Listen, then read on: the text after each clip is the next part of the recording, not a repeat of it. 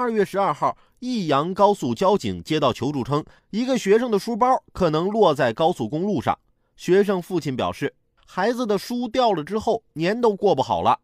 民警在平洞高速二百三十公里处的路面上找到了遗落的书包，其中有五年高考三年模拟等物品。民警将书包交还给了孩子的父亲。同学，你的五年高考三年模拟，警察叔叔已经帮你捡回来，并安全交给了你爸。估计孩子心里得挺复杂，可能会开心的哇哇大哭吧。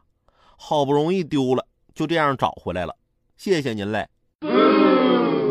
其实啊，估计这位同学快高考了，家长能不担心吗？你们想啊，含辛茹苦养大的孩子，从幼儿园到小学，再到初中、高中，十几年的时间，父母们投入了多少精力与汗水？能不能顺利摆脱掉这个累赘，就看高考考的怎么样了。